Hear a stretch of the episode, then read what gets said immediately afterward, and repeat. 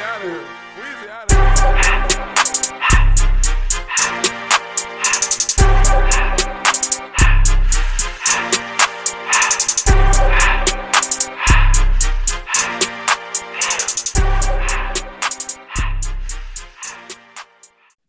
Welcome, everybody. Episode 47, Off Topic. Special guest today, first reoccurring guest of the show. We have Robbie Moret here with us, Bobby Biceps. In the flesh. Yeah. In the flesh. Welcome to the show. Appreciate it, guys. Glad to be back. We brought him on because, as you guys know, he's a big Suns fan. Huge. Yeah, big time. I can't imagine how many games you've watched this season. Probably all of them. We'll keep it at that. So we're gonna jump right into the NBA Finals. Let's start just going game by game. Game one was last week Monday, I want to say. Nick and I were there at the Fiserv. It was electric. It was awesome. As Nick and I were heading to our seats, they announced that Giannis would be returning and that he would be playing, which was awesome. Yeah. Game one did not go our way, but there was positive signs. Giannis looked really, really, really good. Chris had 30. It's just everybody else played pretty terrible, and I'm not going to blame the game, but there was a bit of a free throw discrepancy going on. Yeah. At the end of the third quarter, the Bucks had shot 4 free throws, and the Suns had shot 19, and we were down by like 13. So there's the ball game right there. So it was a little frustrating. Yeah. At one point it was 22-6 for free throws. Yep. Yeah. And the Suns were 22 for 22. Yeah. The Suns also didn't miss, and the Bucks missed 4 of their 6. Yeah. Which didn't matter, but it's still like, just please make them. The one thing on game one that I noticed was that the Bucks really missed Dante DiVincenzo defensively. Yeah. I think I like having PJ Tucker starting, but Liam, could you imagine if instead of Bryn coming off the bench, having Pat, Bobby, and Dante coming off the bench? Yeah. That'd be much better. I think the Bucks would win the finals if that was the case, because he's so good defensively, and he can get you 10 points, 15 points offensively, and that's something that PJ and Bryn can't do. Yeah, and I'm not even like that's. What you just brought up about bringing him off the bench, that's completely different than I was going more of like Giannis at the 5, because they could put Dante on and just switch everything, because that's been the problem this series, is that when Paul and Booker have Lopez or Bobby on them, they're having a field day with them every single time down the court. I mean, they did in game one. I think Brook's been much improved in game 2 and 3. I mean, Game one, Brook was a huge defensive liability. Yeah, but like Nick, you were saying you had to keep him on the floor because he had 20 points. Yep. He was our only offense in that game one, so you had to keep him on the floor. But yeah, defensively, he got cooked. But it was kind of reminiscent of Atlanta game one. You know, Brook made his adjustments and came out game 2 and played well. I mean, game 2, why don't you just jump into game 2 unless anybody has anything else to say? No, yeah, just go to game 2. Game 2 was a historic performance for Giannis. I mean, it's honestly, I don't know how, I'm sure you feel the same way, Liam, but the fact that a week ago we thought Giannis's season was over, and now he has back-to-back 40-point games in the finals. I mean, he is a superhuman. He's incredible. Yeah, I just love how the media was all about Giannis couldn't carry the team. Now he's come out and put up arguably the greatest finals performance of all time in the past 2 games here. Back-to-back 40-point games. He is shattered. Like, he's put himself up there with, like, Michael Jordan, LeBron James. I think he's with Kareem on one of the things. And all those records were in the past 2 games. Yeah, in games 2 and 3, he joined about 5 very exclusive NBA, records. And, like I said, I mean, all week we had to hear that Giannis hurts the Bucks, and I just think that's hilarious, because in games 1 and 2, the Bucks were a +4 when Giannis played and a -27 when he didn't. So to say that he hurts the Bucks being out there, like, I mean, these people, I don't know how they get jobs. ESPN's a joke, but it's just fucking so frustrating to listen to. I can't stand it. Oh, and also we had to hear that Giannis is the Robin and Chris is the Batman. Will you stop it? I love Chris more than the next guy, but will you knock it off? No, he's not. But yeah, I mean, Jrue and Chris were horrible in game two. I mean, just like terrible. Horrible. Yeah. And Giannis carried, he kept the Bucks in that game. It just wasn't enough. Devin Booker, who's a 34% 3-point shooter, hit 7 threes. McCall Bridges had 27 points. It was just the Suns. That was just the Suns' night. Like, yeah, it was just that's just one of those games where the Suns just weren't going to miss, and there was nothing you could do about it. And it won't happen again. Hey. Come on now. No, it just won't. Logically, it will not happen again. Right? What does that even mean? How do you think that won't happen again? Well, McCall Bridges averages 11 points a game. He's not going to score 27 in the finals. I'm sorry. Okay. Okay. I thought we were just talking overall points for everybody. I'm sorry. Okay. I mean, yeah, it's probably a rare occasion. So, yeah, Bucks go down 0-2. And, like, I mean, obviously it sucks to be down 0-2. But at the same time, the Suns were supposed to win those games. So I was like, as long as we protect home court and we come back, I'll feel okay about this so far. So game three, Giannis does it again. This game was awesome. I was at the Deer District. I bet that was awesome. Fucking awesome, dude. Bucks. They handled the whole second half. In the first half, it was back and forth. They were up 15 at half. Yeah, DeAndre Ayton started like 8 for 8 or 7 for 8. Yes. Chris Paul started off like 8 for 8. So I was like, oh man, here we go. And then it really just turned into a Bucks domination. I mean, they have no answer for Giannis whatsoever. No, I mean, they don't. I saw a lot of Suns fans tweeting that they couldn't wait to watch Jay Crowder shut down Giannis again, like he did last year for the Heat. Silly, because Jay Crowder cannot guard Giannis. Nobody on that team can guard Giannis. I think the closest person that can probably guard Giannis is Aiden, and he had 4 fouls very quickly. Yeah, he had 4 fouls with 10 minutes left in the third quarter. Yeah, so if you're the Bucks, that should be the game plan every game. Get him in foul trouble because nobody else can guard Giannis. I think the story of the game, Liam, was Giannis's free throw shooting. Oh, easily. I mean, that was the best he shot in his entire career, without a doubt, and in the biggest moment. That was really awesome to see. I think he was 13 of 17? That sounds right. Yes. Yeah. And then also, I finally got to hear my Mike Breen bang on a Bucks NBA Finals game. If you would have told me you'd have been with Pat Connaughton, I would have thought you were joking. But it was with Pat to end the third. Bobby was huge off the bench. PJ Tucker is just an electric defender. Devin Booker was horrible. That did not help. Yeah, he was 3 for 14, I think, or something like that. And he just he barely played the fourth quarter at all. Yeah, I think it was he wasn't helping them at all, so why have him out there? But keep Chris Paul out there, because if Chris Paul wills this team back, then you have to put Book back on the floor. So it's kind of like a surrender, kind of not.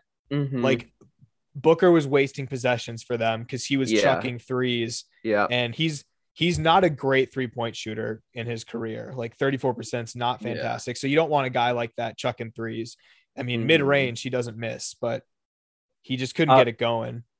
Yeah, and also in this game three, as good as Giannis was, Jrue Holiday came to play. I think Jrue had 5 threes in the third quarter. That was his quarter, dude. He played so well. Yeah, Chris had 18, 7, and 6, which I mean can't be mad about that. If him and Jrue, this is what it's so frustrating because if him and Jrue play all right and Giannis does his thing, the Bucks won't lose. They just won't. Yeah, I said before the game started, I said as long as Jrue and Chris combined for at least 35, the Bucks will win. And they did. I think they combined for 39. Yeah. I think Jrue had 21, Chris had 18. Yeah. I mean, there you go. And Giannis had 40. So if you can score 80 with those three guys, and then there's just 10 points here and there with Bobby and Pat, I mean, you're going to win. You're going to win because the Bucks are just too good defensively. Did you guys see the insane stats that every single point scored in the first half. Yes. Either Jrue, Chris, or Giannis scored or assisted, and then it was like all but like 10 points in the entire game were like not scored or assisted by Giannis, Jrue, and Chris. That is so fucking crazy, dude. Yeah, so I mean, Giannis has kind of like destroyed every media narrative that we've heard. Like every year it's been he's only good in the regular season. He doesn't play big when it matters. He doesn't have a bag. He doesn't have the killer instinct. I mean, those arguments are out the window now. If you hate Giannis and think he's a bad player now, it's purely because you're a hater. Mm-hmm. He has done everything he has to do. He is tied for fourth now with most 40-point, 10 rebounds game all time in the finals. And he's played in 3 finals games in his career. Mm-hmm. I mean, he's fucking unbelievable. I love him so much. I do. Every time I watch him or just see him, I just love him so much. He has, you know how many NBA finals? Kevin Durant has only scored 40 once. Steph Curry's only scored 40 once. Kobe's only scored 40 once in their career in the NBA finals. Giannis has done it twice in 3 games. Like that's not something to be overlooked. Like people don't score 40 points in the finals. It doesn't happen. And now he's done it twice and 3 tries. All this coming off a hyperextension that everybody thought his knee was buckled and done for the rest of his career. That was crazy. It's just, I mean, it's seriously like the Bucks are in this thing. If they can win tomorrow night, I mean, it's best 2 out of 3 from there on out. We got a series and this is going to be good. Liam, I don't know if you saw these comments by Monty Williams after the game, but oh God, did they piss me off. He said that he was complaining about the free throw disparity, that Giannis had 17 free throws. And the Suns only shot 16, but their game plan was very clearly hack Giannis every time he has the ball. I mean, he got into the paint when they started playing that zone. I mean, he would have 3 guys just collapse and wrap him up and hug him. So it's like, yeah, no shit. There's a free throw disparity. Your game plan was to foul Giannis because he can't shoot free throws. He just happened to make them that game. And also he wants to complain about discrepancy. Shut the fuck up. Were you not watching game 1, Monty? I love you. I think you're a great coach, but come on, man. Come on. Horrible. Yeah, I think he's just making excuses. It was just excuses. It was. He wants the Suns to get more calls in the next game, so he was just trying to bring notice to it. I mean, if Giannis doesn't go 13 for 17, let's say he goes like 8 for 17, he's not going to bring those comments up. Like right. And also, if he goes 5 for 17, the Bucks still win by 15. Yep. Yeah, it didn't matter. It wasn't like in game 1 where if the free throws were even, the Bucks would have been tied or had the lead. This didn't matter. The Suns shot 16 free throws. The Bucks probably didn't shoot many more than that. Giannis just had 17 of them, but I don't remember anybody else going to the line very often. I'm actually going to look this up because I can only remember like Bobby Portis choosing like 3 free throws and like that was it. And Chris Middleton shot 2. I think Bobby shot some and that might have been it. Maybe once or twice. So it wasn't like the discrepancy was crazy. Yeah, if you're a Bucks fan though, you're down 2-1 right now. But right, Chris Middleton still has not had his finest game. So that's one thing that I'm definitely looking forward to. Chris Middleton has not gone off yet, and he's going to go off once or twice in the series. Yeah, so, and hopefully we tie it up, and hopefully he has a game 5 performance like he did against Atlanta. Yes. Like so, obviously Giannis shot 17. The next closest amount of free throws was 3 by Chris Middleton. Well, there you go. So it's very obvious what the Suns were trying to do. It was just Giannis made his free throws. Yeah, they weren't calling bullshit fouls. Giannis just got fouled every time he shot the ball because you told him to hack. I also do have to give a shout out to my North Carolina boy, Cam Johnson. He had one of the nastiest dunks on PJ Tucker. I was waiting to comment on this. So this was one of the best dunks I've ever seen in my life, bro. That was wild. Look, man, I've been watching Cam Johnson play for 4 years now since he got to Carolina.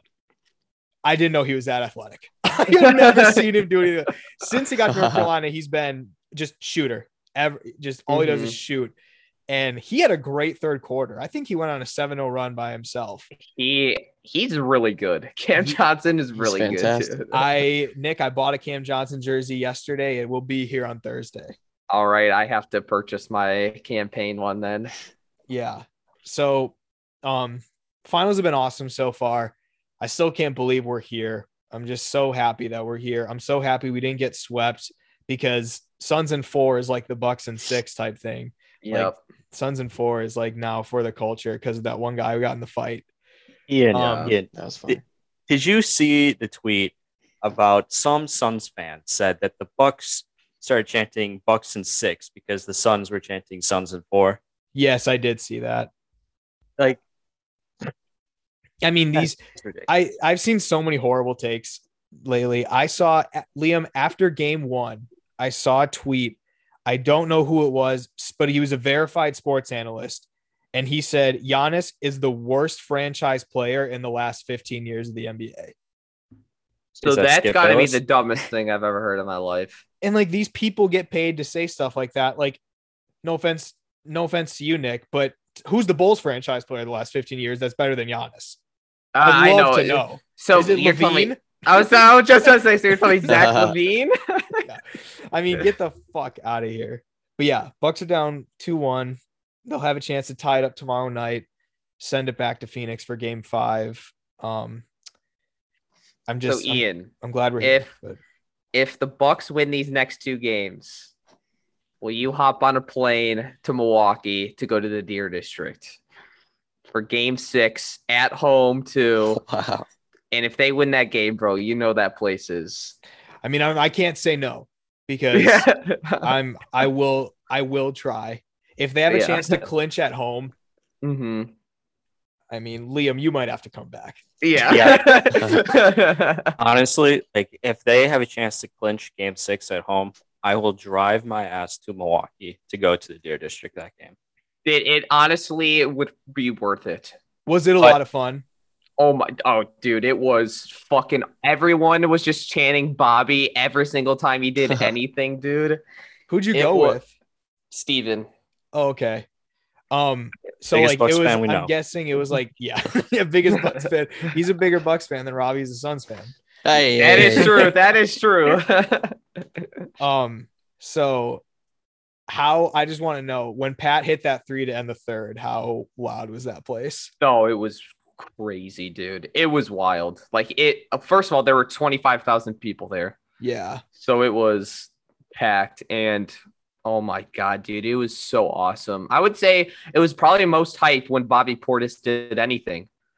Like, when Bobby Portis got fouled on the shot. Yeah. Like, he missed, it was like, but he went crazy after that. Yeah, the place went fucking wild. I think the best play of the game and a big turning point was when Jrue had that behind the head block on Devin Booker, threw the behind the back pass to Middleton, back to Jrue, and then Jrue did like that wraparound pass to Bobby for the dunk. I got lit as fuck when that happened. I was like, oh man, like, we're like, the Suns like clip went viral for like their ball movement. I mean, and that was just as good. Like, yeah, I mean, but yeah, I'm hopefully we can make this a series. Robbie, do you have any closing thoughts? Yeah, sorry, go. Have you been watching? I have, actually. Okay. I didn't mean it like that. I was just curious. No. I know you're busy. I have definitely tried to tune in. It's that Eastern time zone is killer, you know. Yeah, at least this game 3 was at 8 instead of 9. That was huge. But yeah, dude, 9:00 starts. That's got to suck for both of you. Just guess what time it is. Just give a gander. Yeah, probably like 12:45. Exactly. Yeah. 12 o'clock. I'm like, gosh, man. But I stay up. I watch. I cheer. I've enjoyed watching, and Nick hit me with it. I definitely have not followed the Suns regular season games. I'm sorry. But I think that's okay. Like, I could still be a fan. I could still support. Absolutely. You were too busy anyway. I really was. I had things to do. And how am I supposed to watch a Phoenix Suns game at 10 o'clock at night? You're right. That's true. Anyway, you are absolutely correct. So with that being said, that's my excuse. I've thoroughly enjoyed watching Chris Paul hit those mid-range jumpers. My buddies and I were just like, how does he do that? That's insane. Oh yeah. So that one, you guys are knowing what I'm talking about. Which one? No, you'll know what I'm talking about. The one that in game three that he had against Giannis, where he went like the crossover behind the back and then baseline. I mean, that was one of the prettiest moves I've ever seen. And he hit nothing but the bottom of the net. I couldn't fucking believe that shot. I was like, I think I'm pretty sure I said out loud, like, my God, what a shot. Yeah, I don't think he missed a mid-range shot actually in game three. None that I can remember. He was really, really, really good. It is impressive to watch. And I wish I would have followed him, you know, more through the regular season. And then game three was a shame. Devin Booker, he failed to perform. You know, I heard somebody say on social media and actually on SportsCenter that Stephen A. made a comment that Devin Booker is the next Kobe Bryant. I don't think that's very far-fetched. I don't think it's that far-fetched. See, I would agree, but the people that I were listening to said that is a crazy thing to say considering his performance in game three. I mean, he had a bad game, so what are you gonna do? You know, like what? Yeah, I mean, people have bad games. Like he's also fucking 23 years old. Correct. Yeah. He's a child. Like, come on. Love watching DeAndre Ayton at home do his thing. The chanting on Giannis is funny. You know, I can't help but laugh every time. It was quiet at Bucks on game three. And then I'm excited just to see the rest of the games.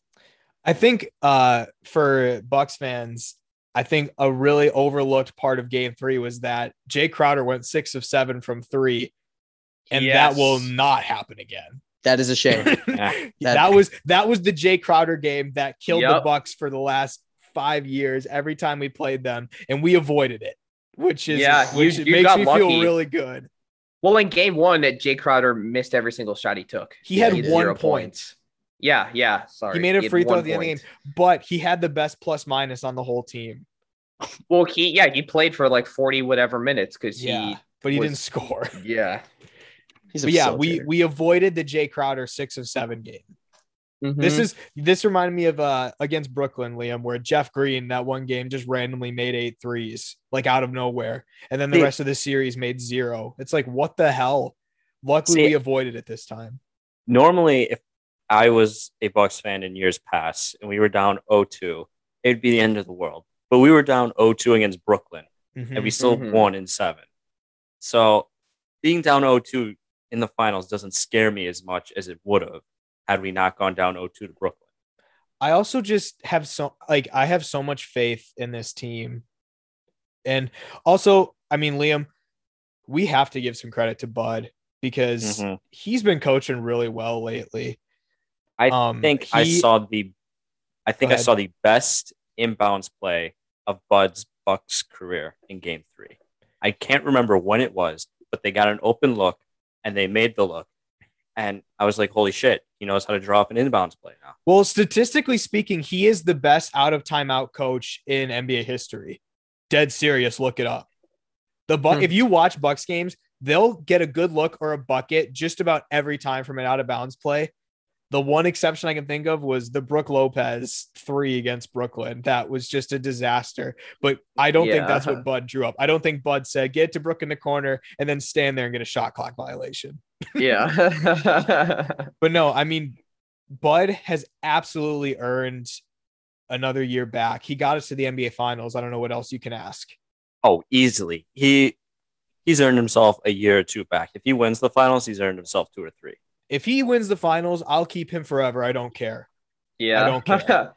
I'll sacrifice one NBA finals because I don't know if we'll ever be back.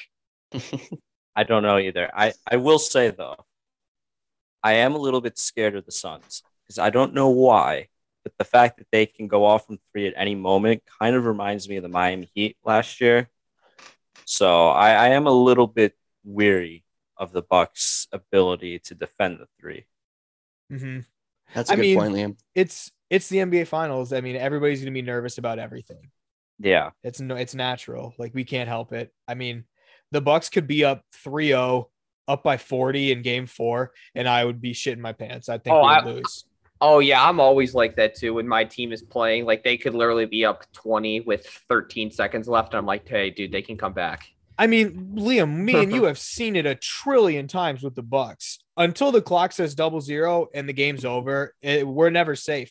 We were up by 20 against Atlanta in game 6 going into the fourth quarter. They got it down to 6 points. I mean, and you know why? Because of Cam Reddish. It wasn't even like the good players were beating us.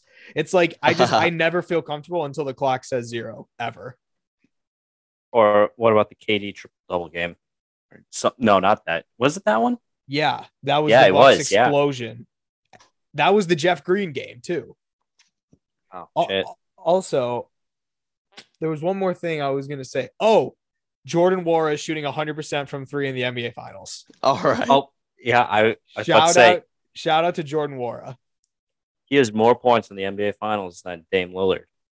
You know, I just love James Harden. James Harden. Yeah, he has more points in the NBA Finals than James Harden. And Embiid and Simmons and everybody that hates Milwaukee. Jordan Nwora is outscoring your entire franchises in the NBA Finals, so shut the fuck up. Yeah, you tell him. I've told Liam this a million times. I wish Jordan Nwora got more minutes. Ian, I think we will see it next year. I mean, seriously, every time he came on, when the Bucks had their rest games, Jordan Nwora would score like 30 a game. I will die on this hill. If the Bucks were a horrible team and Jordan Nwora started, he would have won Rookie of the Year. I'll die on that. It's one of those takes. Okay, yeah. I mean, look up his stats per 36 compared to the other rookies, and he blows them all out of the water. I'm gonna look up his per 36 right now. I believe you. I personally love it when people look up the per 36 to try to justify something, because especially, like, no offense to you, Ian, on this argument, because I think he would have been in the conversation for Rookie of the Year had he like started and played a good amount of minutes. But he played what, like 5 minutes a game, less than that? Most of the time he played 9 minutes a game. Yeah, and most of those were zero. He only played 30 games. So exactly. Do you have his stats up? I'm trying to find it right now. Hold on. Okay. Take your time. The power of editing. Basketball Reference will tell me. Yep. Per 36. 22.5. Holy shit. What I fucking tell you? I'm serious. Holy shit. He's good. Shooting 45% from the free throw line. From three. Sorry. No, I will die on that hill. Oh my God. 22.5 points a game, 45% from three. Are you fucking serious? He's so good. He just doesn't play. Yeah, you want to know the most interesting part about his game is that when he was coming out of Louisville, a lot of people saw him as like a pull-up shooter and not quite a catch and shoot, but he's been completely reversed this year, in which he is so good in a catch and shoot role, and he's just, well, he's not bad, but he's not as good in a pull-up sort of role. I mean, look, this playoffs, Pat Connaughton has been incredible, and I'm going to give him the credit. But during the regular season, I would have thought you were crazy if you told me Pat deserved more minutes than Jordan Nwora. Because when Jordan Nwora played, he was fucking incredible. 22.5 points per game. That's no fluke. Definitely going to get more minutes. He played 30 games, which for a rookie on an NBA Finals team that doesn't play is pretty fucking solid. Yeah. Yeah, no, I love him. I'll die on that hill, and I'm glad that per 36 helped me out there. Yeah, because that makes my argument look a little stronger. Oh, it definitely does. That's yeah, I don't think anybody would have guessed 22.5. I wouldn't have guessed 22.5. Yeah, no. All right. Yeah, that's NBA Finals talk. Just a couple more points for basketball. Ben Simmons, as of today, is officially on the trade market. I don't think this is a shock to anybody. No, not at all. You know what is a shock, though? A couple of weeks ago, I don't know if you guys saw this, but the 76ers turned down Ben Simmons for Malcolm Brogdon and a first-round pick. I would have taken that. If I were the 76ers, I would have taken that in a heartbeat. Yeah, same. Dang. First-round picks are worth a lot, and Malcolm Brogdon's a fucking really solid player. I would argue Malcolm Brogdon's better than Ben Simmons right now. I mean, offensively, there's no doubt about it. Even defensively, yeah. Brogdon's no a pretty good defender. Do you remember Malcolm Brogdon's rookie year when he dunked on LeBron and Kyrie in the same game? Yes. And then he was like, oh, if I knew it was them, I wouldn't have dunked. If I knew it was LeBron, I wouldn't have dunked it. That was great. He won Rookie of the Year. Yeah. As like he was the 36th pick. He was the steal of that draft. Mm-hmm. Absolutely. Yeah. No, I mean, every Bucks fan wanted to keep Brogdon over Bledsoe. Yep. And we should have, looking back. But, I mean, it's fine now. Mm-hmm. What do you think's a good landing spot for Simmons? Oh, God, China. I mean, where? China. Australia, yeah, New Zealand. The Shanghai Sharks. Tigers. Or the Shanghai Sharks. Come on. Yeah, I mean, I don't know because he's afraid to shoot. He can't make free throws. He has zero work ethic. He doesn't care about that he's bad. Mm-hmm. So I don't know. Like, I don't know. I mean, this guy's that might be the biggest waste of talent in the recent NBA years. He has so many limitations that it's just hard to believe that he can be a franchise cornerstone of a winning NBA team. Mm-hmm. You know, Scottie Pippen was on ESPN like last week talking about Simmons and Giannis, and he made a great point. He's like, Giannis is so unafraid to get embarrassed. Like, he goes for every block knowing he might get postered. He goes for every dunk knowing he might get his shit rocked. He airballs free throws and doesn't care. Yeah, I was just and that's why he's so good, because he doesn't give a fuck. And Ben Simmons, I mean, we saw it firsthand. He passed up a wide open dunk because he was afraid that Trae Young was going to foul him and he'd have to shoot free throws. Mm-hmm. So where does Ben Simmons go from here? If he's afraid to play basketball, the NBA might not be the best career route for him. Yeah, honestly, if he keeps this up, he's not going to be in the NBA for that much longer. If he doesn't get a jumper or lose the fear, he'll be a bench player in the next 5 years. It would be smarter for him to go to Europe and play in the Euro League or like go to China. It's sad because he's obviously extremely talented, extremely athletic, great defender, great passer, 6'10" point guard.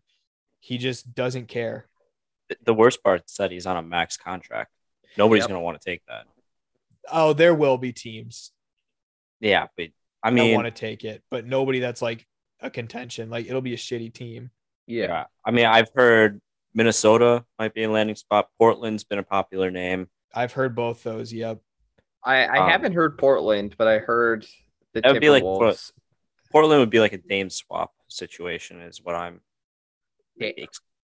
would expect. I think. Well, Dame's not going to leave. As a fan of a team in the Eastern Conference, I would be devastated to watch Damian Lillard and Joel Embiid be the new face of the Sixers instead of Ben Simmons and Joel Embiid. Yeah, that would suck. I like playing against Ben Simmons. Yeah. Do not want to play against Dame. No. But yeah, I mean, I don't know where he's going to go. Just today, he's just available for trade. We don't even know if he's going to get traded. Who knows? Next up, Bulls and Clippers have interest in Lonzo Ball. Nick, your thoughts? Well, I heard that the Pelicans are probably just going to let him be an unrestricted free agent. Yep, that's what I've heard. They're not going to match anything. Then I'm definitely down for the Bulls going to sign him. Yeah, I mean, I'm a big Lonzo guy. I'm a firm believer that he could be good. I don't think he's a bad player now. I mean, he's improved his shooting tremendously. He's a good defender, super athletic, great passer. I think there's this past year was a much, much, much better year. Yeah, I think it was just he had the most hype of – he had like top 5 hype of a draft pick of all time because of his name and the Ball family. Yeah. So, you know, when you're a rookie and if you average 13, 5, and 5, that's a pretty good rookie season. But when you have that much hype and play for the Lakers, who are such a toxic fan base and have LeBron, I mean, he just kind of got fucked in my opinion. Yeah. It's not his fault. I don't think because happened. I mean, you look at past rookies and their stats and like, they're not that much different than Lonzo's rookie year, but he was so ridiculed. I mean, the number 1 pick in that draft was fucking Markelle Fultz. Nobody talks about how he sucks. Is he even in the league anymore? Yeah. He tore his ACL. He was actually having a pretty good year. Then he tore his ACL. That's terrible. He's with Orlando right now. Mm-hmm. So. Oh, that's right. That's right. Yeah, he actually wasn't doing bad before. No, he was having a pretty solid year, actually. Yeah. Yeah, I'm just saying, like, nobody said that he was such a, like, he didn't get the criticism that Lonzo got after his rookie season, even though Markelle Fultz literally forgot how to shoot a basketball. Yeah. And even though he was a good shooter in college, he literally forgot how to shoot a basketball and had to rework his mechanics. Happens to the best of us. Yeah, I don't know how that happens. That's a great question. How do you forget how to shoot a basketball? It happens. Hey, it happens. Like, Ian, it'd be like you forgetting how to swing a tennis racket. Seriously, I don't forgetting how. Like, not it's not like Markelle Fultz took 5 years off. He took fucking a 3-month break from basketball and forgot how to play. Yeah. I think these shooting coaches get in these guys' heads so much. Like, they do. You need to do this and that and this and that. It's like, dude, whatever you're comfortable with, just shoot it how you want. Like, Lonzo Ball shot 40% from three in college, and then he got to the NBA, and they were like, your form sucks, you have to change it. No shit, he's going to be a bad three-point shooter. He's basically learning how to shoot again. He has to break his old habit that he had his entire life. He has to, but this year it was actually much better. Yeah. Like, there are plenty of players with ugly jump shots, but it's like, just let him. Who cares if you make it? Why does it matter what it looks like? Yeah, true. Every form in every sport you can critique. It's like, but if it works for them, they got to the pros somehow. Yeah. So, yeah. Yeah. If I was a Bulls fan, I would like Lonzo Ball, depending on what we had to give up for him. Would you trade Kobe White for Zoe straight up? No, I wouldn't trade for Lonzo. I would just sign him. I would not trade for him. Yeah, you won't have to trade for him. Yeah. All right. Last thing we got here is Team USA sucks. Well, it's because they don't have Jrue or Chris yet. 2 exhibition games, 0-2. Or Devin. True. Or Devin. But I'm sorry, when the best player on the other team is Joe Ingles and your worst player is Jason Tatum, you shouldn't be losing that game, and they lost by like 15. Yikes. Yeah. Exhibition games. I just don't think they care. Yeah, they are exhibition. You know what else I think it is? I think these players get away with so much flopping and so many free throws that when they go to international and they play tough, like I saw highlights of the game and, you know, like they just fall and flop on every single play because that's how the NBA is reffed. Yeah, and that doesn't happen in international basketball. Yeah, really? Dude, like in EuroLeague, like they beat the hell out of you. In Europe, they like it's like you're playing 90s basketball, like 90s NBA again. Like a team of James Harden, Trae Young, and Chris Paul as a big three in the Olympics might be the worst team of all time because all three of those guys just flop and flail so much. Mm-hmm. That it would be rough. Or LeBron, right? Duh. Oh, but say LeBron internationally, he never was a bitch like that. No, because when LeBron has to be strong, he can be. James Harden can't. Yeah, that's true. James Harden's just fat. James Harden's just a fat bitch. Yeah. It's just exhibition. It doesn't matter. I'm sure they'll be fine. I'm not worried at all. I'm not worried at all because I'm assuming Dame will have like a 50-point game like Carmelo Anthony had. Yeah. They need to bring in Melo. I'm not kidding. They should. Greatest Team USA Olympian of all time, without a doubt. Like, no questions asked. Yeah, He's the all-time leader in just about every category in the Olympics. Yep. It's not even close. MLB news. The home run derby was yesterday. I didn't even know it was yesterday. Pete Alonso won, right? Not a lot of advertising for it. Yeah, the MLB is so bad at growing the game, dude. Yeah, they are. I thought it was funny that they had the draft during Game 3 of the NBA Finals, and that was supposed to be Game 7 of the Stanley Cup Final. Yeah, when they could have had the draft last night, when the only other thing on was the MLB. Yeah, Rob Manfred is so stupid; it makes me laugh. Yeah, like they're horrible at marketing baseball. Like they're just horrible at it. Yeah, like they need to literally have a clean slate on the entire front office of the MLB. They and do. Like everyone who works for them. I've heard these takes before. I don't know where, but like the marketing value of these MLB players. Like if you don't watch sports or you watch sports, If LeBron James walks into your living room, you're going to know who he is. If Tom Brady walks into your living room, if Mike Trout walked into someone's living room, people will be like, who the fuck is this guy? And like, he's the best player in baseball and has been for like a decade. Yeah. And he, decade, but 5 years. No, you're right. But it's like nobody knows who he is unless you watch baseball, because there's no marketing in baseball whatsoever. I know. It's a good point. It is growing more now that Fernando Tatis is in the game. For sure, because I think a lot of people, and Otani, Shohei Otani especially, I would say those two are like, I think people would definitely recognize them, or at least they would recognize the name. But like, I don't think if someone said the name Mike Trout, they'd be like, who the fuck is that? Yeah, no, yeah, people, not only can they not pick him out, most people don't even know his name. Yeah, so it's just. Baseball's got to figure it out, but they're not helping themselves. No, because Rob Manfred is the worst. Did you hear? I believe it was Stephen A. once again made a comment that Shohei shouldn't be the face of baseball because he doesn't speak English. Right, like horrendous take. Not a great one. That is like so blatantly racist. Like, yeah, and then my favorite, the best part was that he pulled the race card on everybody else. He's he tried to reverse it. Like, hey, I'm black. I'm allowed to say it. It's like, nope. Like, doesn't matter what race you are. If you say something racist, you're racist. Like, he tried to reverse it.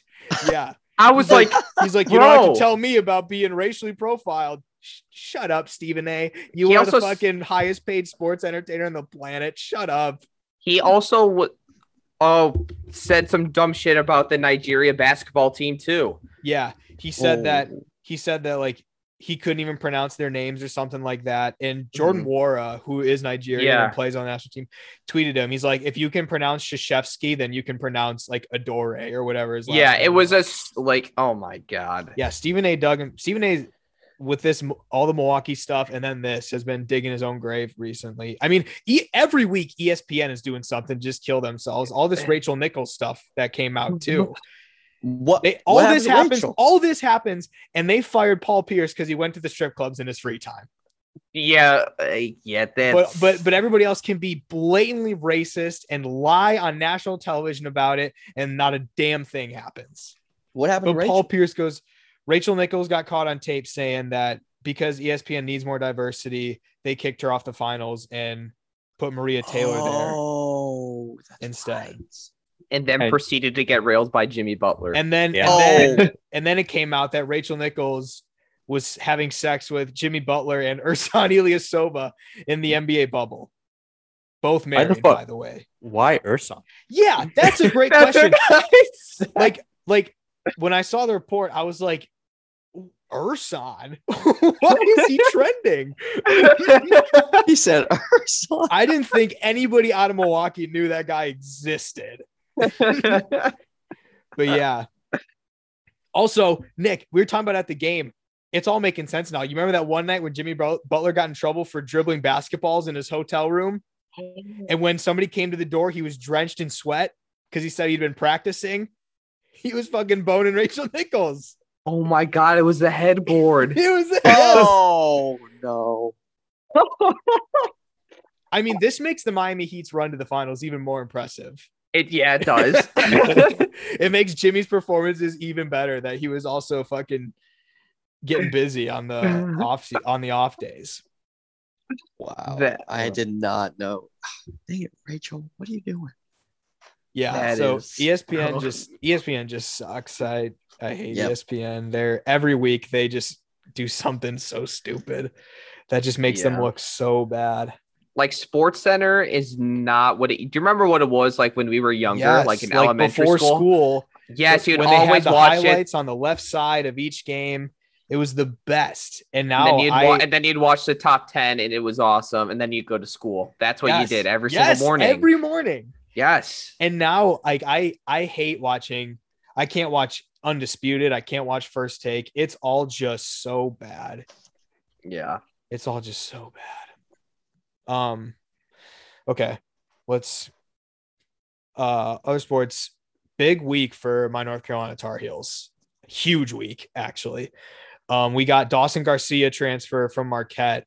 and we got five-star recruit Jalen Washington, and North Carolina now has the number one class of 2022 as it stands. So I had my doubts about Hubert Davis. They're all out the window because he's done more recruiting in the last week than Roy had did in like the last 3 years. So Hubert has my full support. He did before, but now I'm like, I'm ready to ride. Like, I'm excited for North Carolina. I don't want to get too excited, but we might be back. Yeah. North Carolina might be back. Yeah, I was gonna say, you guys got a ton of recruits and stuff this past. Yeah, we have Seth Trimble. Remember Mello Trimble from Maryland? Yeah, his brother. His little brother is committed to 2022. Jalen Washington. Now we have another guy. We have a five-star Dontrez Styles coming this year. Yep. We kept Armando Bacot. We got Dawson Garcia. We got Brady Manick from Oklahoma, who's a fifth-year senior, really good shooter. And we also kept Caleb Love and RJ Davis, all those boys. I mean, yeah, look out, ACC. We're back. Yeah. As long as Hubert can coach, like he can recruit, as long as he's a good coach. And I have to imagine he's been learning from Roy for the last 20 years. I have to imagine he's going to know what he's doing. I'm excited. Kobe White's also been working out with the team all summer, which is good to have NBA guys in there. And that'll definitely boost his confidence. Yeah, true. I bet you he just cooks all of them. Yeah, which is good for him. But like, if I want Caleb Love to learn from anybody, it's Kobe White, because Kobe White's very similar. A good one. Yeah, so I'm super excited for college basketball now, especially after this season and next. North Carolina's got a loaded team in the next couple of years. Next up, my boy Novak Djokovic wins his 20th major. Wimbledon. Robbie, me and you were talking about it during. We sure were. And I was just kind of explaining to Robbie, like, imagine if three active quarterbacks had 7 Super Bowls each. I mean, is truly one of the most amazing sports, like, events, accomplishments ever. Like, it's just tennis, so it goes overlooked. But three active players have 20 major championships. And yeah, it's like, imagine if Kobe, Jordan, and LeBron were all playing at the same time, all in their primes, and each had all their titles. Yeah, literally. And like, it just makes me wonder, like, let's say one of these guys wasn't in the picture. Would they each have 30 major championships? Probably. Or if one of them, or if two of them were, let's say it was just Roger Federer, would he have 40 major championships? Like, it's incredible. I don't think people realize, like, Novak, he's matched Roger and Nadal. Nadal can only win in one place. Roger's on the downfall. He just pulled out of the Olympics today. You also called that he was going to lose that match. Do you remember? I did. Yeah. I mean, he's just old, dude. He just does not have it anymore. It's just he's too old, and he gets hurt too easily. Yeah, his body just can't do it. He's 39. He's 40. It's just hard for him. But yeah, 20 majors for Novak now. He has, if he wins the U.S. Open in 2 weeks, he will win the calendar Grand Slam. He's also going to be in Tokyo next week. Could win a Grand Slam and a gold medal this year. This could be the greatest tennis run of all time. Yeah. I mean, I think at this point, it's kind of getting hard to argue that Novak's not the greatest tennis player ever. He's matched the two guys who were ahead of him, and he's still younger than both of them, and he's in his like bag right now. Like he is it, like you said, Nick, he's in his can't lose phase of his career. He's rolling right now. Nobody's going to stop him. If he were Serena might stop. Relax. Serena's washed also. Yeah, oh, come on. No, she is. She is. Now. All right. She hasn't won anything since she had a kid. I think that maybe when you set up a match with you and Novak, I mean, has Novak ever gotten to subsectionals in Wisconsin? I don't think he has. He has not played at Nielsen Tennis Center, and I have, and that's a fact that cannot be argued. It is. I'm just saying. But yeah, I mean, if he wins a calendar Grand Slam and a gold medal in the same year, he's the GOAT. No discussions. Will never be topped. Yeah. Next up, Italy won the Euros over England in a penalty shootout. Congratulations, Nick. Thank you. I was watching it in the car on my way to Milwaukee. Oh yeah. So this was heartbreaking for me because our boy Saka took the last penalty, who's our little wonder boy at Arsenal. Oh, he missed, which is just tough. But the fact that he offered to be the fifth penalty taker in that moment shows how big that guy's nuts are and how confident he is. When I saw that it was him stepping up to do my heart sunk. I was like, the whole time I was like, I want England to win, but if they don't, it's okay. Like, it's not the end of the world. But then when I saw Saka come up, I was like, oh my God, like that's my baby. Like, I love that guy. The thing is, dude, I knew that he was going to miss it too. But Donnarumma is just a monster. I mean, yeah. And it's not, you can't put it all in Saka. If Rashford didn't hit the post and Sancho didn't miss, everything went wrong. It's not either three of theirs fault. I don't think, anyway. Not at all. It's just penalties. It's literally just like you have to be super like mentally tough. Yeah, and all three of those guys are like under 22 years old. Yeah, they're just kids. I mean, like you have a 19-year-old take the game deciding penalty while you have like Jack Grealish sitting on the bench, or not sitting on the bench, but not. Offering to take it. Like it's a tough spot to be in, but it shows Saka's courage. Like clearly a lot of guys ready said, for I the don't moment. Want to take it. And he was like, fuck, I will.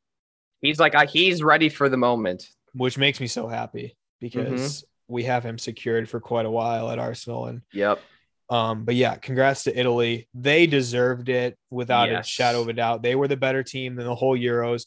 I think everybody can agree England was the second best team during the Euros and Italy was the best. So the result was completely fair. I mean, England got dominated in the whole second half. They were, you might argue they were lucky to get to PKs. They scored 2 minutes in because Italy just wasn't ready. And then from there on out, Italy kind of ran the game. Yeah, it was all Italy. Italy had like 70% possession the rest of the game. I mean, England had one shot on target and it was the goal in the second minute. Like Italy deserved to win. Yeah. I was freaking pumped though, dude. Were you rooting for Italy? Yeah, I was. Okay. I started fucking screaming in Italian when they won in the car.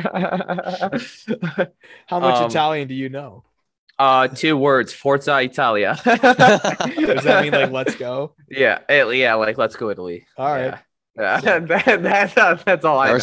I respect it. Yeah, that's all you need. Wait, Nick, was Steven in the car with you? No. Oh. I met Steven there. Okay.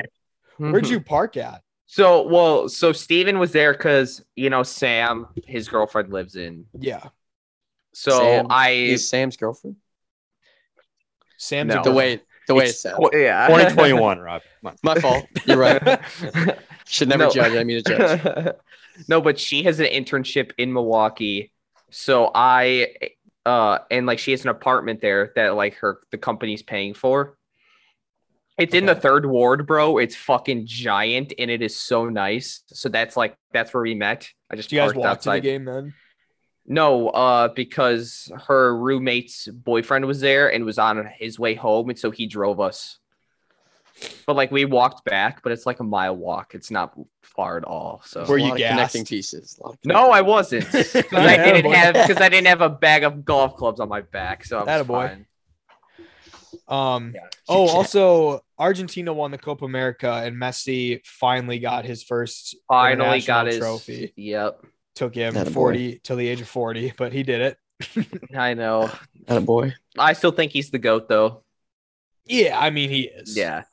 No doubt. The only thing that Ronaldo had over him was international trophies, and now they're tied. So yeah, and Ronaldo, although in fairness to Ronaldo plays a lot more difficult teams in Europe than Argentina does. But either way, I mean, no, Messi's the GOAT. That's not even a question. Last big event of the weekend, packed weekend of sports, I gotta say, was huge. UFC 264, which was McGregor versus Poirier 3. I paid for it.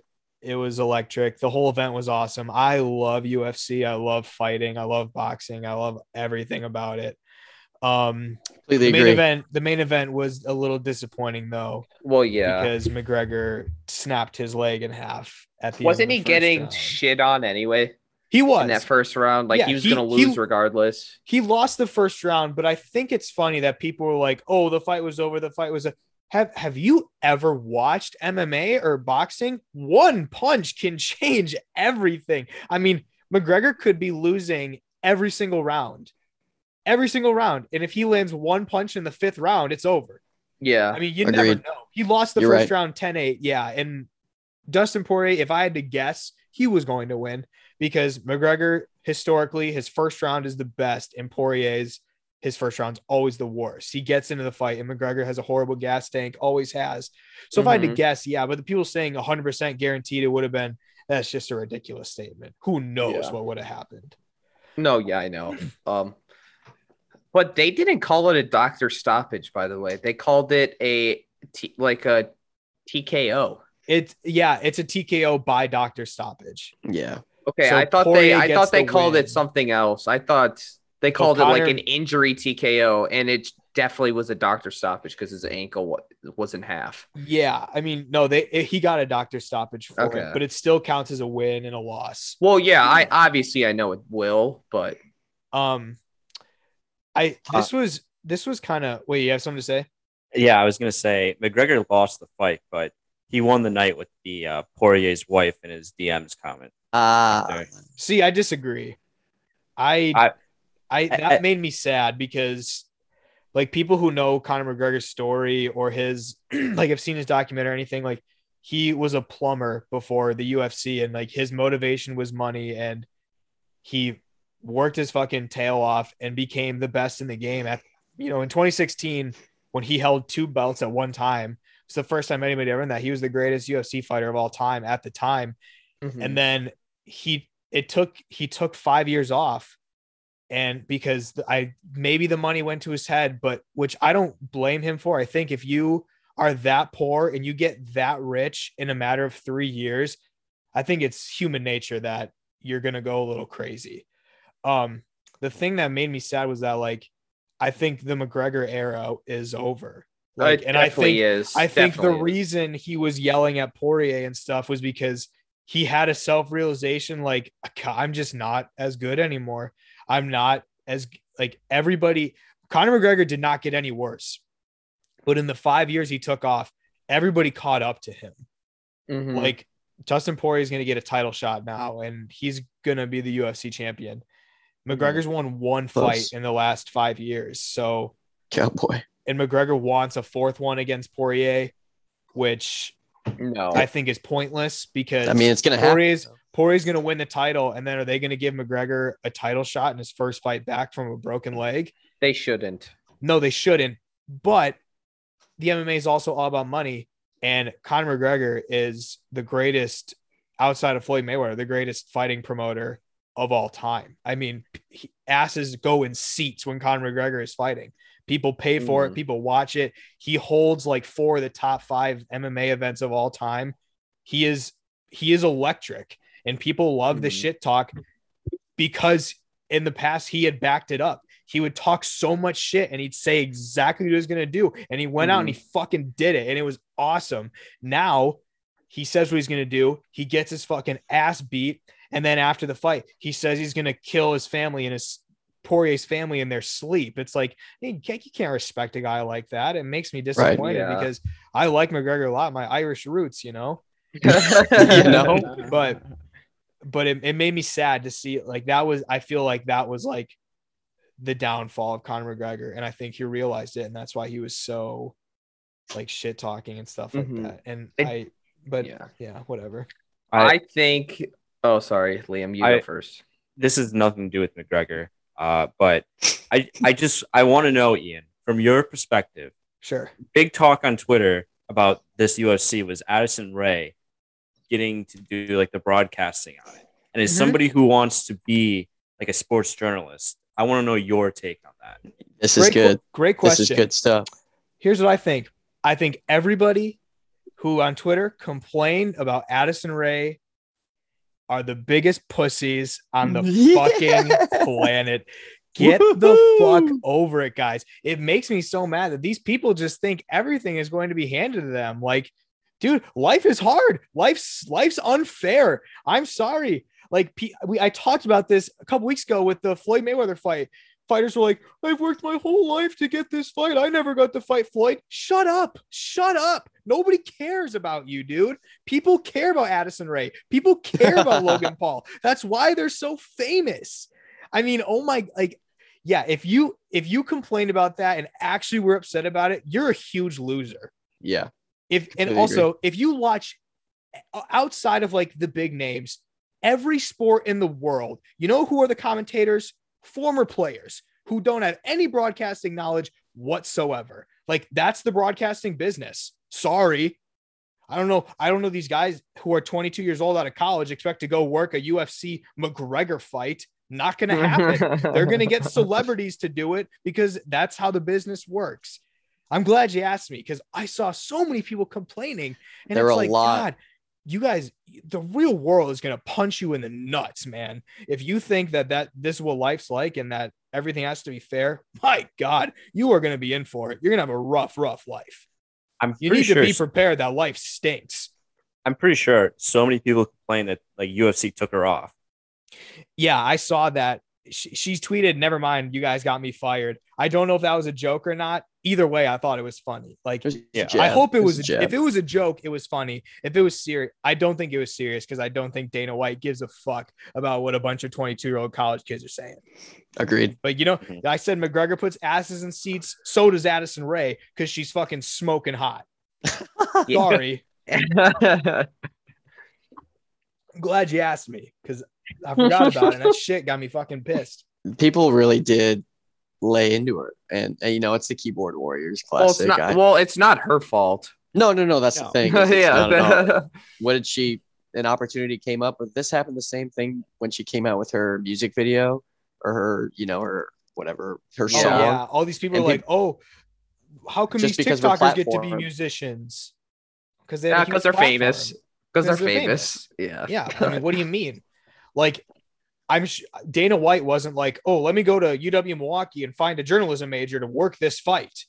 He's like, all right, who has the most followers on social media right now? Oh, that's right. Okay, she can do it. Yep. I mean, so stupid, dude. Well, yelling at Addison Rae makes zero sense. Yeah, attacking a 19-year-old girl because she's working at a UFC fight is like, you're just a humongous loser. Mm-hmm. Yeah, I don't know. It's not her fault that she's famous. No, it's not. Yeah. I mean, I'll tell you what, the reality of life is that if you're a good-looking girl, you're going to get more opportunities than most people. Fact. Yep, it is. Fact. Yeah. So, sorry. Like sorry, fucking Connor from Twitter, that you didn't get a fucking UFC job. Yeah. Like Nick was saying, it's not her fault that like she's this famous. If anything, it's those people that complained about her being there, liking her TikToks. Fault. Like, yeah. Yes. Yep. Yeah. Like, sorry, you're all horned up and want to watch Addison Rae shake some ass on TikTok. Like, yeah, I know. No, I'm glad you'd be happy to see her on the TV. Yeah, she looked great too. Yeah. I don't know if you guys saw. She looked amazing. Yeah. So She sure did. Yeah, I'm glad you asked me that. I think, I do have one more thing. I've said vocally that I wanted my Jacksonville Jaguars to get Hard Knocks, and they gave it to the fucking Dallas Cowboys. They sure did. Oh, yeah. You know, America's good for team, Dallas. Baby. Good for Dallas. They don't get much media coverage. They're a small market. I think they really needed this. Everybody wants to see Jerry Jones' yacht on TV for 6 episodes. Nobody wants to see a team that just went 1-15, has the highest graded draft pick in NFL history, Urban Meyer, Hall of Fame coach in this first year. Nobody wanted to see that. People wanted to see Jerry Jones, baby. Mike McCarthy. Come on now. Mike. I also would have thought like the Bears would have been a good one too, because you had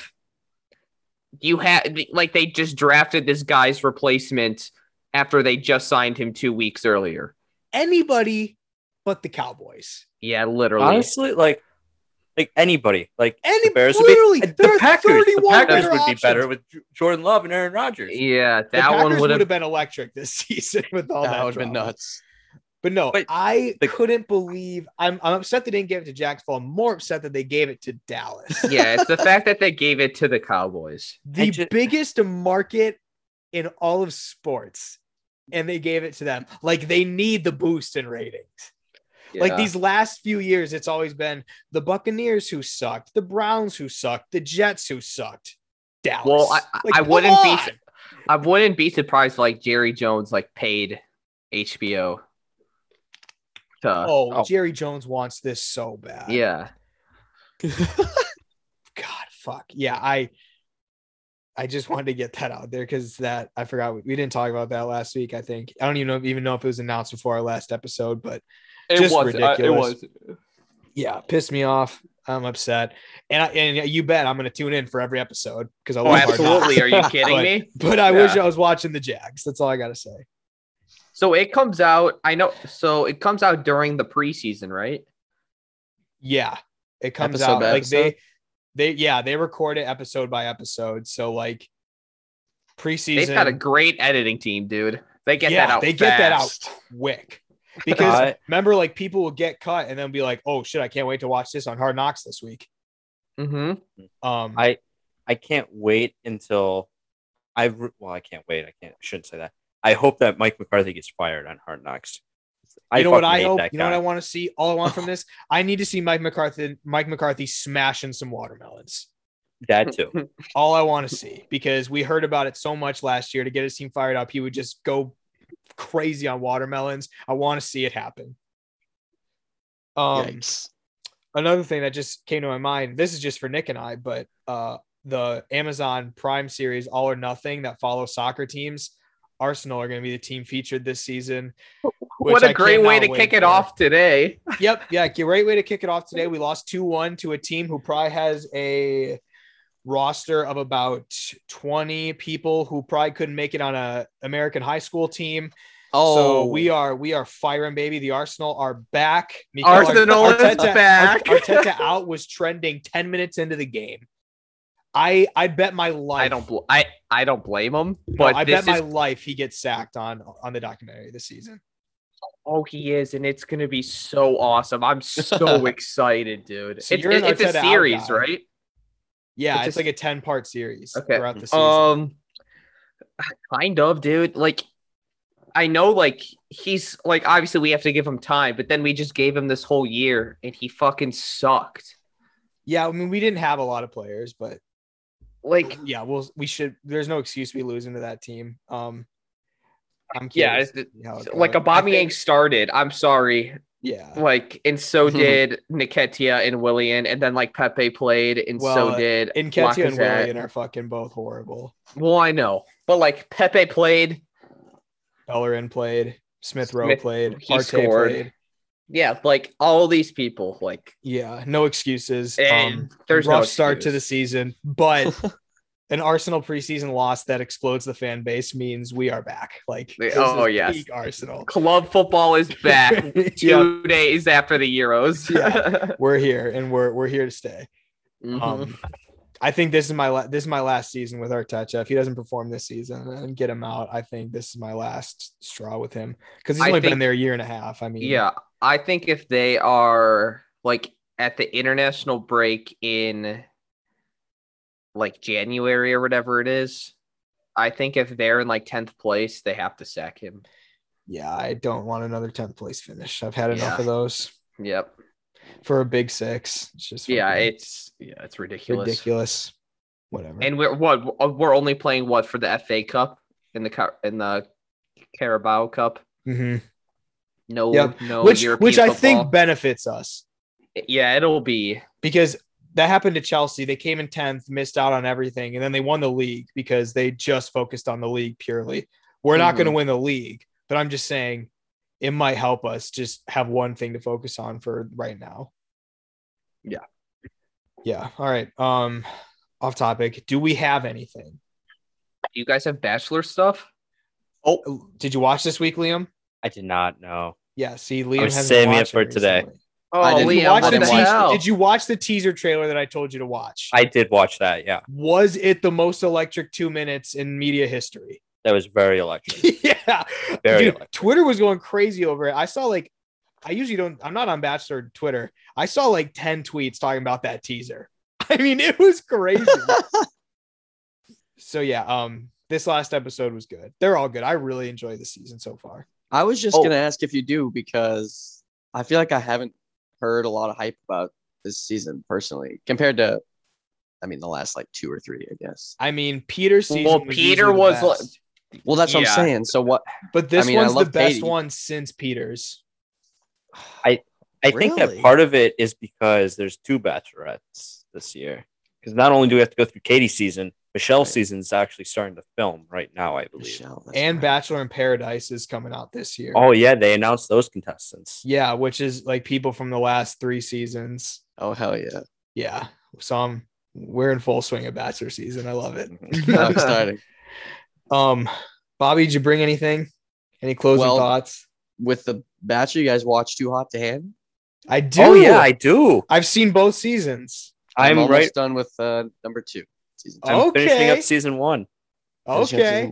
I watched the first season last year, and I'm done with this second season. Is it look good? I mean, not really, but it's just stupid entertainment. It's like because that's the one where like they can't have sex, right? Right. Yeah.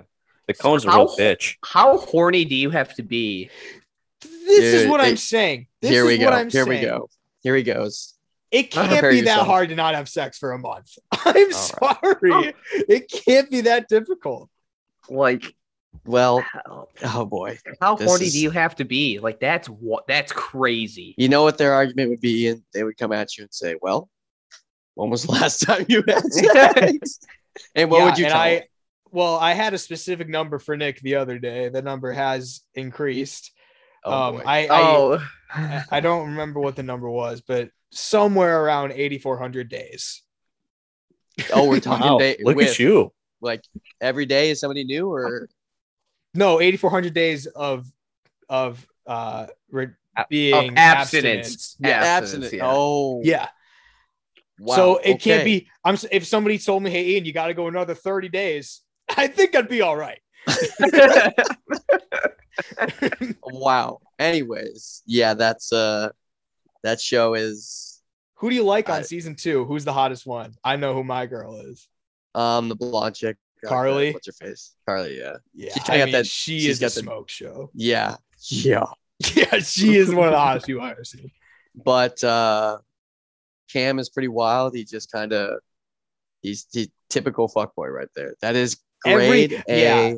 Fuckboy. Yeah, like Cam is like every frat boy that's ever lived in the U.S. It kind of just pisses me off to look at him sometimes. I mean, I'm sure he's a cool guy, but you know, in the show they portray him. Yeah, it pisses me off too because I look at it, I'm just like, God, like how do you look that perfect? That's what I'm saying. Like it's fucking bananas how good looking that guy is. It looks like he was built in the lab. Yeah, it does. Perfect hair, perfect body, shiny white teeth. Uh-huh. I mean, he's just like, it's just fucking nuts how people just are born and look like that. Yep. And so Too Hot to Handle, and then one last for the boys, you know, the Sex Life. Have you guys watched that? No, I've just seen the ones. I've seen the one scene on TikTok. You saw it. Yeah, that's the name of it, right? Isn't that what's called, Sex Life? Yeah, on Netflix. I've never heard of this. No, me neither. Well, you guys might have to partake. I can't even spoil. Like it is the you back can't give us story. A synopsis. No, the backstory of it is this married couple. They have kids. The husband's very successful, but the wife, stay-at-home mom, takes care of the kids. She has these fantasies that she writes down in her journal. These fantasies. Is this a reality show or is it? No, it's not a reality show. Okay. It's not a reality show. But these fantasies portray her previous younger days of wild and sex and guys just left and right. Well, the husband, spoiler alert, finds these, and it just goes down this rabbit hole of wildness. I gotta be honest, it was crazy. I don't know why I was so hooked on it, but if you watch, dude, you're pretty horny, Robbie. What the fuck? Dude, I knew it was coming. I knew it was coming. So that's all I gotta say. That's it. I'm out. I'm sorry. Yeah, I can honestly, I've never even heard of it. I think you should watch it. It's like the Kama Sutra, but Netflix shows. Yes. Okay. I would strongly encourage to at least watch the trailer. I'll see what you think. Yeah, well, I'll watch the trailer and see what I feel about it. I'm excited for you guys. All right. Anything else, boys? No. All right, Robbie. Thank you, sir. It's always great having you on. Mm-hmm. I'm just eye candy on here.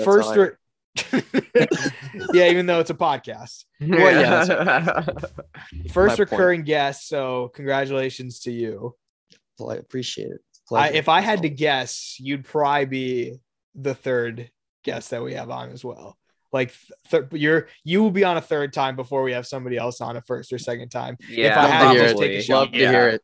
Love to hear it. You guys are the best. If the Suns do go on to win the finals, we'll have to get you back. Yeah, wait. Just get your date already. Real quick. Set the date. All right. All right. Great episode, boys. Robbie, thank you again. Great having you. Thank you guys. Thank you. Thanks everybody. We will talk to you next week.